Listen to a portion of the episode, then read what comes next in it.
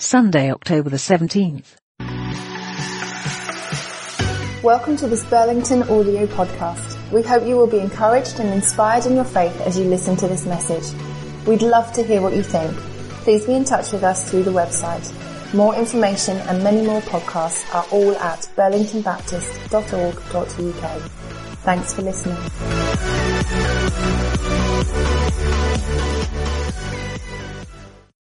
This week, uh, Simon was meant to be speaking on Look Where I Am and thinking mostly about our family and our house.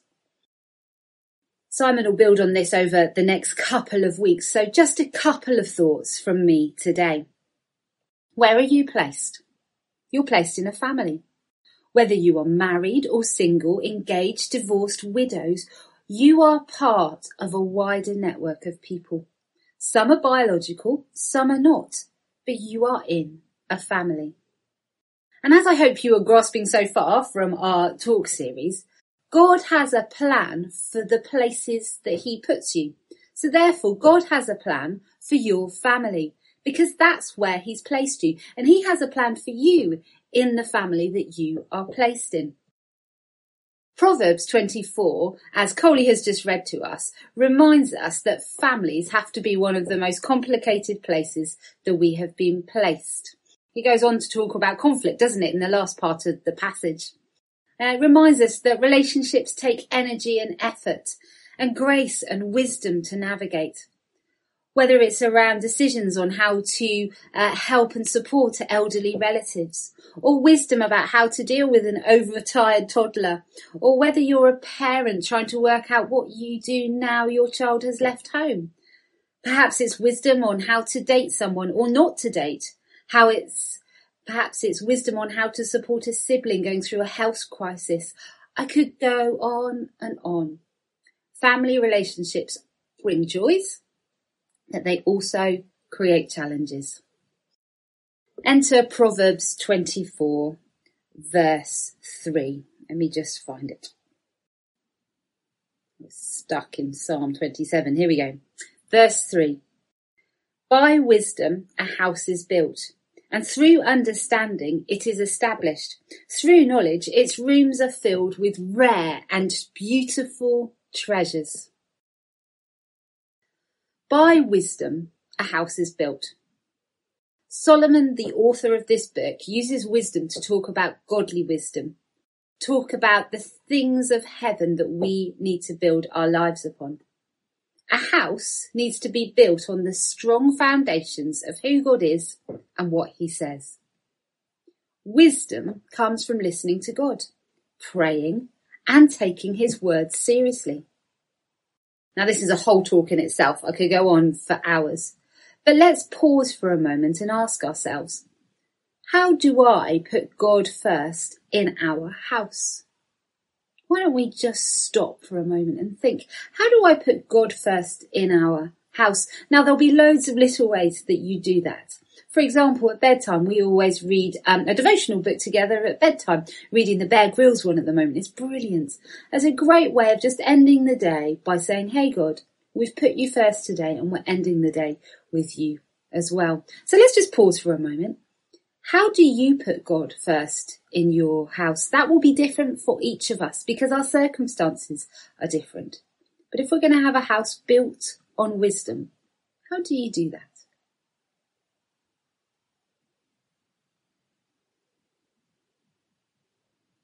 Maybe that's for you to think a little bit more about this week.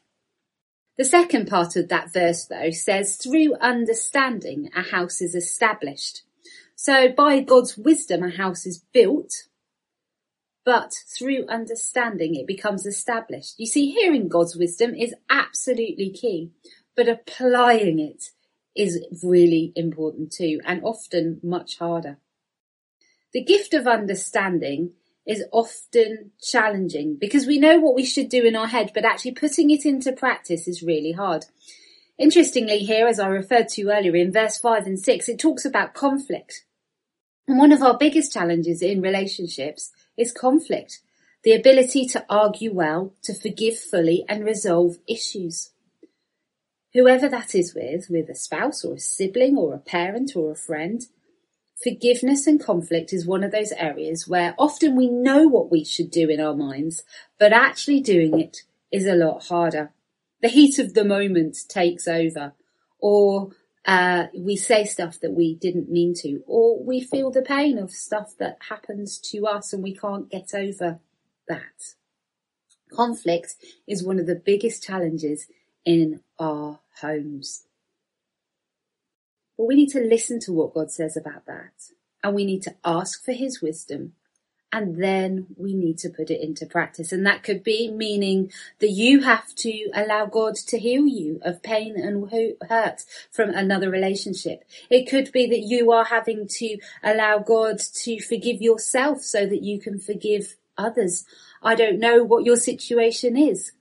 But through understanding, a house is established. We need to hear God's wisdom so that the house is built and then apply it so that we create homes that are full of His understanding and His kingdom ways and rules. So again, the question could be, what aren't you doing at the moment that you should be doing? What have you heard God ask you to do about your home that you haven't put it into practice yet? How are God's purposes in your home working out? Are you an active participant in making that happen? Again, something for you to think about this week. My final point though from uh, verse 3 of chapter 24 of Proverbs is that we do need God's wisdom. We need to hear God's voice. We need to have understanding and actually do what he's asking us, but we also need knowledge. Knowledge on family situations is everywhere. Do not Google. It will send you down many places. But who are the people who are around you whose knowledge you respect? Who helps you understand how to be single in a godly purposed way? Who helps you uh, to know how to be a great teenager in a family who's living well for God? What books could you read or podcasts could you listen to that might help you understand how to parent well or to do any of the things around the home well. We have so much knowledge at our uh, fingertips. Let's find the trusted and good voices who are going to use uh, their knowledge to help us understand something of who God is and how we establish his house, his home and his purposes. Wisdom understanding, knowledge, amazing gifts from God that help us to understand the plans He has and how we should live in the families that He has placed us. And I love the last bit of that verse, uh, chapter three, uh, verse three. What do these things produce in a house? Rare and beautiful treasures. This is the promise, friends.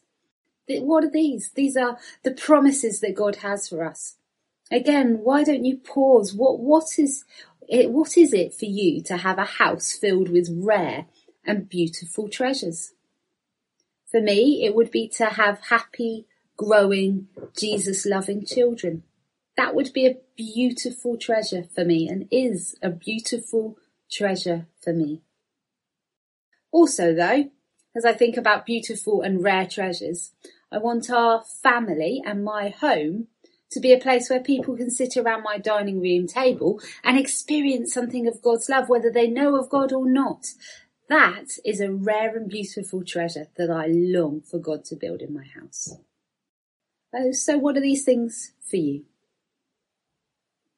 God has a plan and a purpose. He's placed you in a family. Think about your homes. Think about the people you relate to on a daily basis. What wisdom, understanding and knowledge do you need?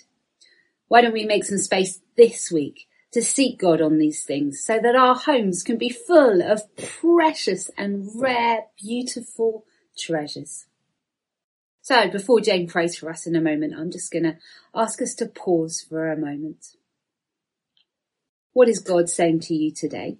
And what are you going to do about it? Maybe your thoughts are around your house or maybe about how you've begun to uh, experience those precious things that he's put in your house. Or maybe you're thinking more about where I've begun and you're asking God to cast out any fear you're feeling at the moment. Maybe he's wanting to whisper his words of love and comfort into you again. So let's pause together. Let's just ask God, what are you saying to me today? And what am I going to do about